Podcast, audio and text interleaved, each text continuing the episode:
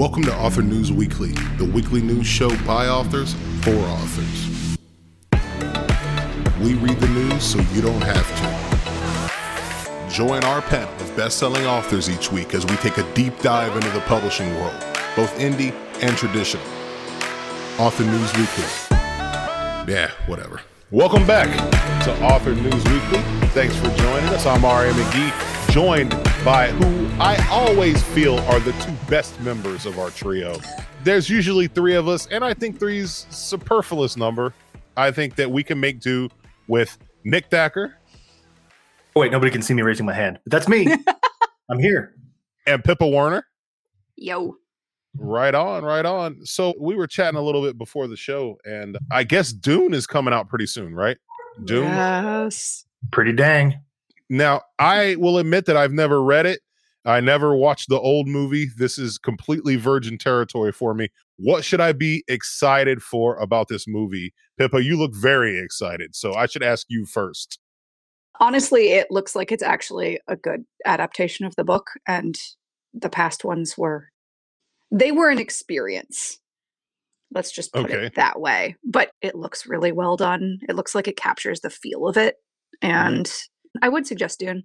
It took me like three tries to get into it, and now it's one of my favorite books. So The- what is the elevator pitch of the movie? Like, what am I getting myself into? Because I'm going to watch it, but I have no idea what I'm watching other than that little, like, kind of might be a vampire kid is like the lead. you know what I mean? yeah, uh, shouldn't go out in the sun. So interestingly, Yeah. shouldn't go out in the sun. Kid becomes basically the leader of a rogue Bedouin tribe on mm-hmm. a desert planet. Okay. Like, All right. yeah, it's like, like interstellar rogue. politics on a small, like all centering around this small planet thing. All right. with- Right on. Mhm. Right on. Hey, I like rogue factions of things, so that's always good. Nick, any words of advice for me before I watch it? The music is incredible. Mm, So, as we were talking before the show, I'm like really, really close friends with Hans Zimmer, who did the movie. And uh, he does what he calls a sketchbook. I don't know why you guys Mhm. are cracking up and laughing. Mm. That's the actual objective factor. Um, it- but yeah, he releases like his sketchbook on YouTube. I don't know if he releases it on YouTube, but ends up on YouTube. But it's essentially his the way he composes is he'll just write like stream of consciousness music for like 20 hours or something stupid and then like his assistants will help piece together parts that actually make sense and then he'll go back and like recompose those for the movie so anyway he's testing different sounds and he's testing different synthesizer effects and melodies and things like that and so his sketchbook is like it's great which is how knowing that he does things that way makes a lot more sense that the Pirates of the Caribbean theme shows up in the Gladiator soundtrack. Okay, so that one's a little tricky. He actually didn't compose Pirates of the Caribbean. That was Klaus Badelt. Which was yeah, his it understudies. was. But that theme Um, is like dead on in the Gladiator. So my assumption is that Klaus was borrowing heavily from the Gladiator soundtrack. yeah, because Mhm. Gladiator was first, right? It was Gladiator and then Pirates. Yeah. think. Mhm. Hans did do the second, third, fourth, whatever movies of Pirates, but very similar theme. and I think he was sure. part of the first. Well, he was an under Klaus was an understudy of Hans. Hans runs a studio in LA Yeah. that's like a revolving door of professional composers. He has a bunch of guys that come work with him, and Hans is very quick to give other people the credit. So there's a good chance that Hans did do all of the music for Pirates, but then just gave credit to Klaus. But anyway, Yeah. both good dudes. I'm best friends with both of them, and uh, Mm. good, good people. Yeah. So, people. Yeah, you is should the have them on the reason show. The reason that you don't work with them that your name is not like German or Austrian enough, Nick? It is. If I was, if, I- so I'm actually more German than I am English. Oh, Okay. thankfully. Oh. Uh, but yeah, if I went back to my like Scandinavian roots, Yeah, I'd can call you, like, allowed to hang. Let's not skip over this. Actually, Nicolaj? Nick, how much English blood do you have? Well, I've only killed a few Englishmen, and their blood is on my hands. But most of my blood that courses through my veins is Viking, Scandinavian. Mm. But you can call me Niklaus if you want. I will call you that when you're talking to Hans at the next conference. I'm gonna walk up and be like, Niklaus, how are you? And then he'll be like, Oh, we're brethren. And then you're in. Oh, we are friend, huh? well, that's a little more Asian. All than I right, meant. please, gonna your say. best. That's You sound like you were dubbing a, the Jackie Chan movie, dude. well. We just finished uh, Squid Games. It's kind of you know Koreans on my mind, I guess. Bleeding over. I dig it, man. I dig it. Well, good times, guys. Good times. All right. So, since we are done talking about Dune, which I will watch when it comes out, and the next intro that we have, I'll go thumbs up or thumbs down from my Hmm. plebeian point of view. Since we are done, let's take some time and get into the news.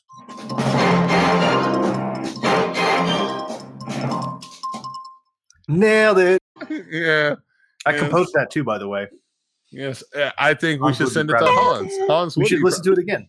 Do it again.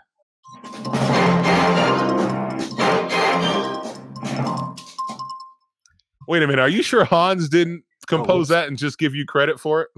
He might have. That might He have happened. gave Nick credit. Very generous. Heck of a guy. Heck of a guy. All right, guys. So, first off, we have a story from the BBC in Nick's homeland, and Mm. it is called Booksellers Hope Soaring Sales Will Continue as We Read More. It's by someone named Jonty Bloom. This woman in the article has a very nice nose. Hmm. I don't know why. Very nice nose. Good for her. All right. So it, it's got that little like kind of turn, like the little upturn thing. Yes. People pay a lot of Mhm. money to get that to get that in plastic surgery. So good for her. Let's see. They're saying that the coronavirus lockdowns gave many of us a lot more time to read. As a result, sales of physical books rose strongly. Some 202 million paperbacks and hardbacks were sold in the UK in 2020. Honestly, I think that's a staggering number for just the UK. I had no idea they would sell 200 million paperbacks. So, what do you guys think about this? And I think if I'm remembering from what Nick has said before, this is not them tracking indie books because we don't all have ISBNs that they track Nielsen. Have you noticed any trend with your own paperbacks going up during the pandemic? I haven't, but that's probably because I don't really track my paperback sales very well. They exist, and I just kind of hope for the best with most of them. Mm-hmm. I don't think I'm probably the best one to say one way or another if they went up. I feel like I think collectively they have, but I would say this about my personal career. I have had hell on earth for the last year personally. Mhm. And so professionally, I haven't done anything. So it's been like a year since I've released a book and my sales have been steady. What that tells me is one, my ads are working, but really, I think more people read overall. Like I had a lot of people who would read my books who wouldn't otherwise have this past year. Mm. I guess what I'm saying is if there wasn't a pandemic and people weren't reading more, I imagine my sales would have gone farther down rather than stayed the same. Okay. Who knows? I don't know. I'm not a scientist. Why are you asking me this question? Between the spectacles and the beard, you definitely should be playing a scientist on television. So I was going to play a neckbeard in the basement on television. Mm. Eh, your line's too high to be a neckbeard, dude. You're Oh, that's just because it's been freshly shorn. right on. You need a fedora. I do. I need a fedora. That's probably and then you tip it whenever Pippa comes on screen. Milady. Milady. lady. All right, Pippa. What are Have you noticed any trend with your own paperbacks at all over the last year, kind of going up at all, or have they been the same? No, because I have been sadly remiss on anything involving paperback since CreateSpace was a thing when I still didn't get all of my stuff done. So, Mhm. um, So yeah. you're saying you don't Bad you don't author, no have you don't have a lot of your books formatted for a paperback? no, I don't. I even got the vellum thing. It would be easy. I just don't effing do it. And now CreateSpace is nothing. Any, I don't know. And I need to do Ingram, and it's just a clusterfuck. Mm. I need I to do dig. Ingram. I keep not I- doing it though. Yeah, I dig it. I dig it. You know, I'm normally pretty good about putting out a book. You know, I get the ebook done first and then, you know, I'll do the print the next day or two. But I had a couple of books that I just forgot to do the paperback. And, you know, I had a book club maybe two or three months ago. And I was like, all right, I want to make sure everything's tight and I'm good to go so I can prime my selling opportunities. And I'm like, Mhm. where are these paperbacks at? and so then I'm chasing down my cover guy and I'm like, dude, I need help. And he's like, you need help for sure. So all right. Well, you know what? I think it's great that a lot of paperbacks are selling and good for trad people. And I hope that uh, we get a little bit of bleed over on the indie side. So good stuff. Good stuff. Let's go to the next story. It is by Written Word Media. And before, okay, listen, since Jim's not here, I think I feel a little bit more compelled to stray off topic a little. You know, sometimes when I want to get off topic, I feel Jim's piercing gaze just staring at me like, get yourself together, RA. You know, I think you guys know what I'm talking about. But maybe you guys can t- go here with me. What on earth does this picture on this written word article have to do with reaching the bestseller list? The title is Reaching the Bestseller List A Guide for Self Published Authors by Clayton Noblit. The picture is a very nice autumn scene of a young woman on a bicycle towing a cart with a pumpkin and an old grandma in a wheelchair. It- Fucking autumnal, RA. She's reading a book. The grandma's got a miniature little book in her hand that you can barely see. So that's a bestseller that she's reading, I assume. No, she's the bestseller list. And the pumpkin laden girl is the self published author. And she's trying to reach the bestseller list grandma. Oh, Oh, sure. man. And the pumpkin represents all of her expectations that are weighing her down. It does. Yeah. It's expectations weighing her down. But the girl, hair in the wind, smile on her face, she represents hope. And she's pedaling very, very rapidly toward this grandma. And grandmas represent irrelevance and things that we shouldn't care about. And so she's the bestseller list for that reason. And the hope is drifting toward irrelevance. Dude. Scene. Hope is drifting I towards could go back and- irrelevance. Yeah. Did you like that? Yeah. It was Come to They were- ANW for your daily dose of I nihilism. know. I know. It reminds me of have you guys seen Guardians of the Galaxy 2? Mhm. Where they're ripping on the guy whose name is Taserface, and they go, Your name is Taserface? And he goes, Mm. It's metaphorical. you know, this picture is very metaphorical. So, in any event, all right. So, this article is titled Reaching the Bestseller List A Guide for Self Published Authors. Uh, and it says, For authors, landing on a bestseller, Beck, bestseller book list can feel like receiving a fabled Willy Wonka golden ticket, direct access to the promised land. In a world of bestseller lists, though, there are no chocolate waterfalls, just millions of readers to be reached. So it goes through what makes things a bestseller. Can a self published book be a bestseller? All these things. Now, I'm going to get down here because without tooting our, our horns, I think we're all bestsellers on the podcast right now. I will admit, right, that they list, we explain the five biggest bestseller names listed in order of easiest to most challenging to get on. Number one is the Amazon bestseller list. And that's where I get on this conversation and immediately get off Hmm. because I've had the number one little orange tag in all my categories a bunch of times. But that's really about it. And I don't get any of these other cool ones. So, Pippa, I know you've got the Amazon bestseller tags before. Yeah, Right. Okay. it's mostly otherwise books that I've ghost written. Like Really? those I've hit major lists with, but not my mailing list. Mm, man, I got you. I got you. Mhm. So then Pippa is higher, but she's not allowed to talk about it because of NDAs and stuff. I'm not higher because I'm not awesome. Nick is higher because he is a wait a minute, wait a minute. Don't remind me, don't remind me, don't remind me. You're a USA Today bestseller, Nick. That's right. As he Correct. looks with a very stern face. That used to be in the contract. I had to say USA Today bestseller, but then you told me I didn't have to anymore. So I Nick, that. USA Today best-selling author of the Harvey Bennett series, Mason Dixon thrillers, and various other sci-fi media. Thacker it was the uh, agreed-upon contractual. I know, I know. It's and you're you're so good to me that you don't hold me to that, man. I really appreciate that. Well, don't. I wouldn't recommend checking your lawyer's mail anytime soon. But You're okay. you're racking up the fines. All right. Oh, Yeah, yeah, you're racking them up, jeez, man, jeez. Now I'm gonna get a cease and desist. All right. So in any event, all jokes aside, okay, these bestseller lists, yada yada yada. Now I think that there are probably a lot of people that listen to this who haven't hit it, any of them at all. Do you guys think that they're important? And if they are important, what steps would you take other than like get a BookBub or something uh, to get onto these bestseller lists? Nick, what do you got for us, man? Well, there are bestseller lists that are based on sales, and there are bestseller lists that are based on I don't know, good vibes and whatever you know, favors. I think the last two fit that that latter category. Amazon certainly is about sales on Amazon. USA Today is about sales on Amazon Plus, which means anything Amazon, including at least I think one other bookstore or two other bookstores. So there's some hacking to do here. Like you got to figure out first of all, USA Today, I believe, does a list from Tuesday through Friday or Monday through. There's No, it's Tuesday days, through Tuesday, right? Tuesday through Monday. yeah. So you want to have your big sale hit on Tuesday. Mhm. So you can, you know, you don't want to split it between Monday and Tuesday because you're splitting it between two different weeks, right? They do it every single week. So I've hit the USA Today list, but it was I'm one twentieth of a USA Today best-selling author because there were 19 other mm-hmm. authors in our box set.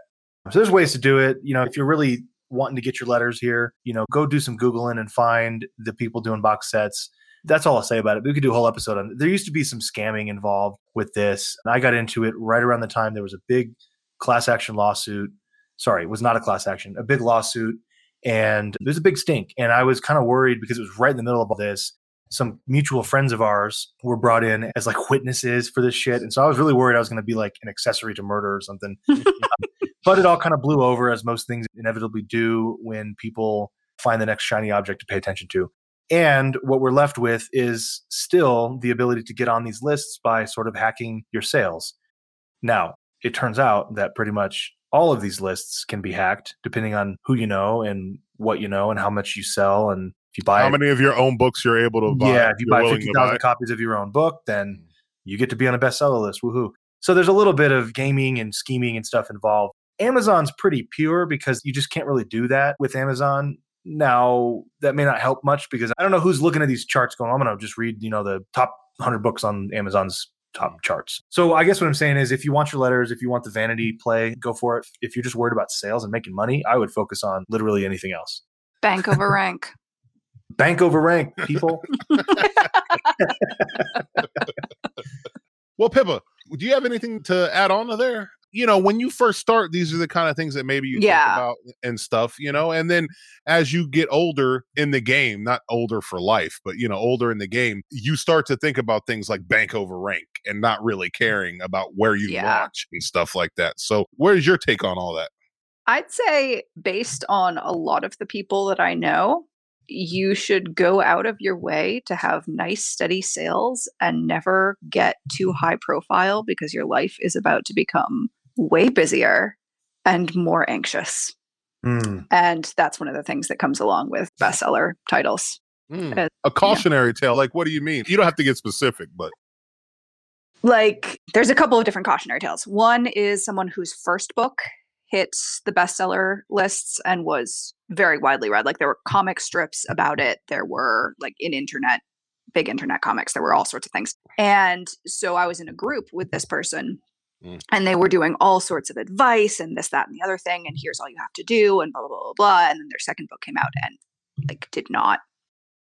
And it was this sort of oh great now everything else is going to feel like a letdown to you mm, i haven't heard very much from them recently mhm. and beyond that simply people that are just like i may or may not respond to your email ever i'm snowed Mhm. under all the time you can catch high blood pressure from standing near me Mhm. like so i would focus on doing a whole bunch of books hitting the market right with those books if you keep climbing up into the tree with the lightning rod eventually lightning will strike Mhm. but view this as something that comes to you as a sort of a tail end success than something you need to get in order to be making a living at this yeah, I dig that. I dig that.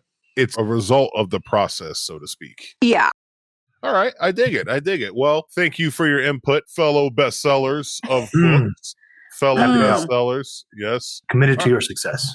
thank you, sir. Thank you. All right, next up, we have a kind of an interesting little story here. It is from lithub.com and it's 10 excellent storytelling tips for writers from How I Met Your Mother, uh, written Ah. by someone named Katie Yee. So I can tell by the disgusted groan, you're not a How I Met Your Mother fan. i am and i still feel Okay. betrayed by that ending Yeah, it's a rough one. It's a rough one. It's kind of almost like unreliable narrator the whole time. Mm-hmm.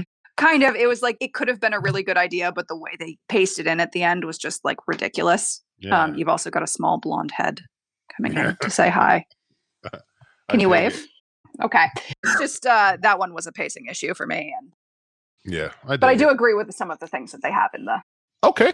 Well, let's go down the list here. Okay. So, their first advice is be really, really specific with dates and locations. Know your timeline. Agree or don't agree as a collective unit. i think that's more for like a long running story where you have to keep weaving things in and even some of that didn't make sense in how i met your mother but Okay. Nick, what do you think? How much do you pay attention to that? How specific do you get? Because I was talking to another author not too long ago, and we were talking about like timelines and dates and stuff. And I said, I tend to be kind of general with things because, you know, eventually, like, I'm going to have to keep like aging my character up, and I don't really want to do that. So I kind of make things specific, and it could be any time that he's doing these actions. What do you think about that? I do think for my thrillers that it makes my books better when I have and list specific places and times and dates. It does immediately date your book. So if you're writing, you know, oh, this is going to be a futuristic thriller set in 2023, well, somebody's going to read it in 2024 and it's going to kind of lessen the experience for them. It's just the way it is. So a lot of times authors will not do the date thing. I've actually done this thing where I'll do the location and the date, but not the year. Mm. So just so people can get an idea of how much time has passed between each scene. It's also nice for thrillers because it gives you that it's like the visual waiting technique where the camera focuses behind the character and you're like, oh God, what's coming? Like if you're giving me the date, what's coming next? Type. Right. Mhm. Okay. Right. Yeah. Right on. All right. So what we'll do is we'll go to number two, and then I think maybe we'll break these up so we don't spend the rest of forever on these. But let's see. Creative, wait for it. Anticipation. Give your characters something to keep an eye on. Perhaps your plot is hurtling toward a tragedy or a big family dinner. Perhaps there's a character with a fear early that will come back to haunt them, like, you know, Chekhov's gun type situation. Leaving breadcrumbs is fun for you as the writer, and it's you know, readers feel super smart when they get to say, I knew it. So this seems pretty normal, right? Like uh, tension. I think maybe I would call this tension instead of anticipation. And we all are in agreement that that's a pretty uh, solid thing to use, right?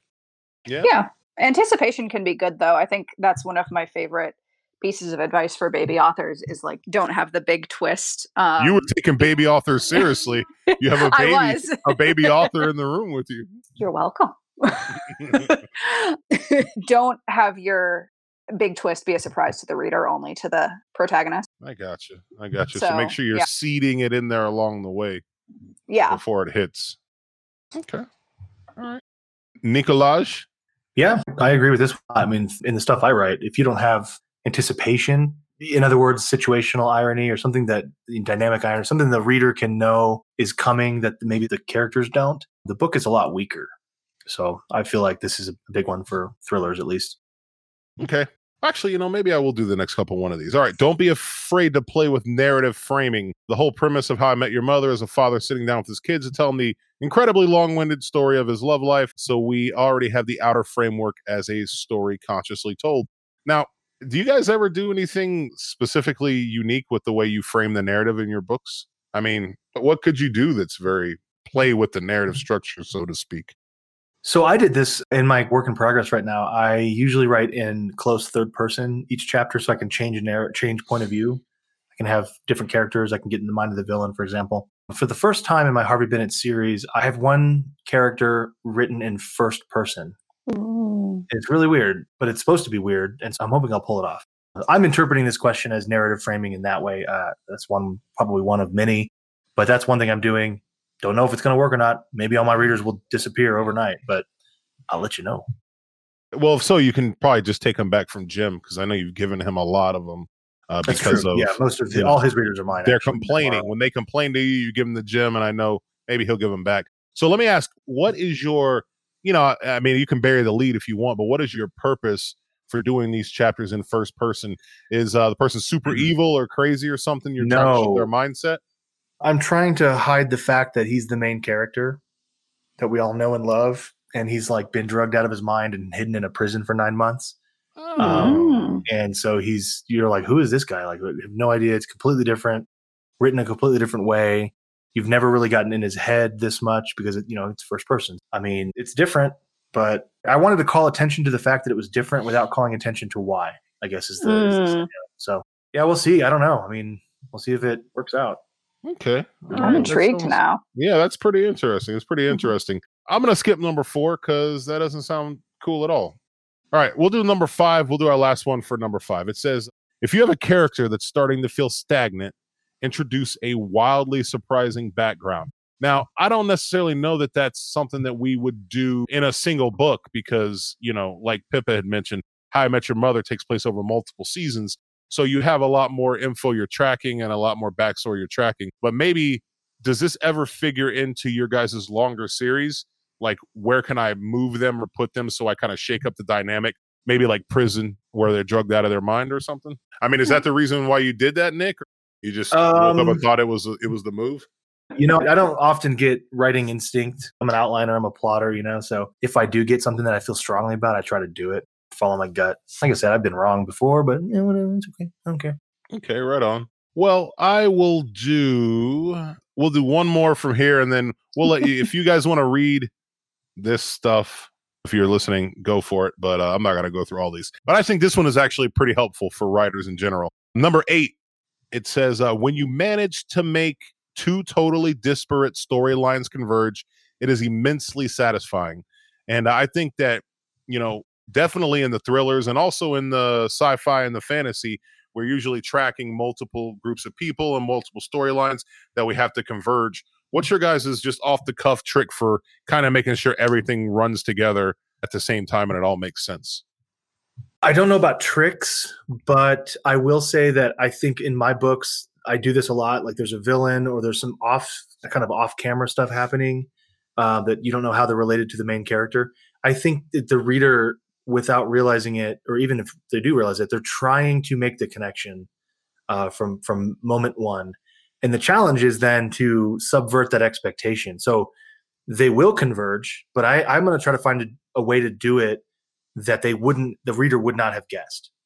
You know, so if I have an off-scene character who's pumping a bunch of people full of some drug, um, and then that's happening throughout the book while the main character is doing something else, the obvious thing is, oh, well, the main character or somebody on the good guys team is going to get pumped full of this same drug um, at the end, and that'll be the climactic scene that has to break out. How can I make that completely wrong? How can I change that expectation and still be true to the narrative? I don't know how to do that. It's different in every book, but I think that's what happens is we expect these storylines to converge. That's how you tell stories. It's complex storytelling, but it's basic storytelling at the same time. So I would say in just about any kind of book, even literary fiction, which nobody should ever read, try to do that. Try to subvert that expectation. You know, how do you take the obvious and make it a surprise that makes sense? You know? Yeah. Knives Out, for instance. Yes, that was so good. Yeah. Yeah. Okay. That one was really good. Agreed. Agreed. All right. Well, anybody got anything else to add? We'll cut this article. How I Met Your Mother is great. This article is pretty good, but it's a little long, like the show was. So we're not going to talk anymore about it. Uh, you, you guys got anything to add? We're coming up to a pretty good time here. Oh, No. I think I'm good. Nothing. Okay. Well, Jim, if you're listening to this, you may or may not get your job back next week. Things went pretty good. I don't know. So we'll have to take a vote amongst ourselves and see if you're I'm still still part- worried that you and Jim are gonna throw me and Nick out when we're in Vegas. Mm. Oh yeah, I'm just gonna be like, listen, I'm like, uh, I'm just like, who side with whoever, whoever's in power, I'm on your side, man. You know, you guys will come back after Vegas, and it's gonna be like, why are Craig and Kevin Tumlinson here? Eh, no reason, no reason. So, We've right, always guys. had five people. this, is, this is normal. Always. Can you, can you guys send me the link for the show today? Yeah, yeah, yeah. Nothing Pip, to I'll see send it to you. all right, guys. Well, for all of us at Author News Weekly, including the missing Jim Heskett, I'm R.A. McGee saying this meeting is over. Goodbye, everybody.